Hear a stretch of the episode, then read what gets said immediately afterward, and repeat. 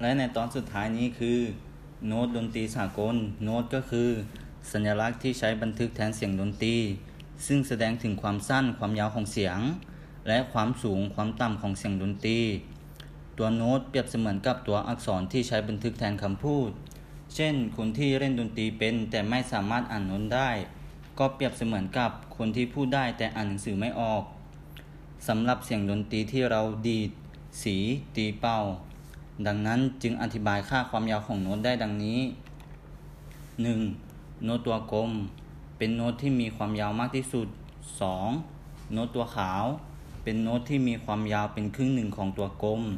3. โน้ตตัวดำ เป็นโน้ตที่มีค่าเป็น1ส่วน4ของตัวกลม หรือครึ่งหนึ่งของตัวขาว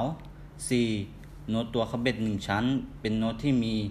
ค่าเป็นครึ่งหนึ่งของตัวดำ 5. โน้ตตัวขบเบ็ดสองชั้น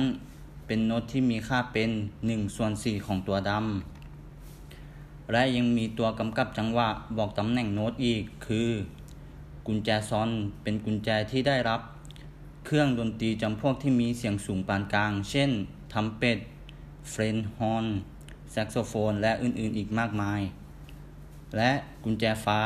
เป็นกุญแจที่ใช้กับเครื่องดนตรีจำพวกที่มีเสียงต่ำ เช่น ยูโฟเนียม บาริโทน เบสทูบา ทรอมโบน เป็นต้น และสุดสุดท้ายนี้ขอขอบคุณทุกท่านที่รับฟัง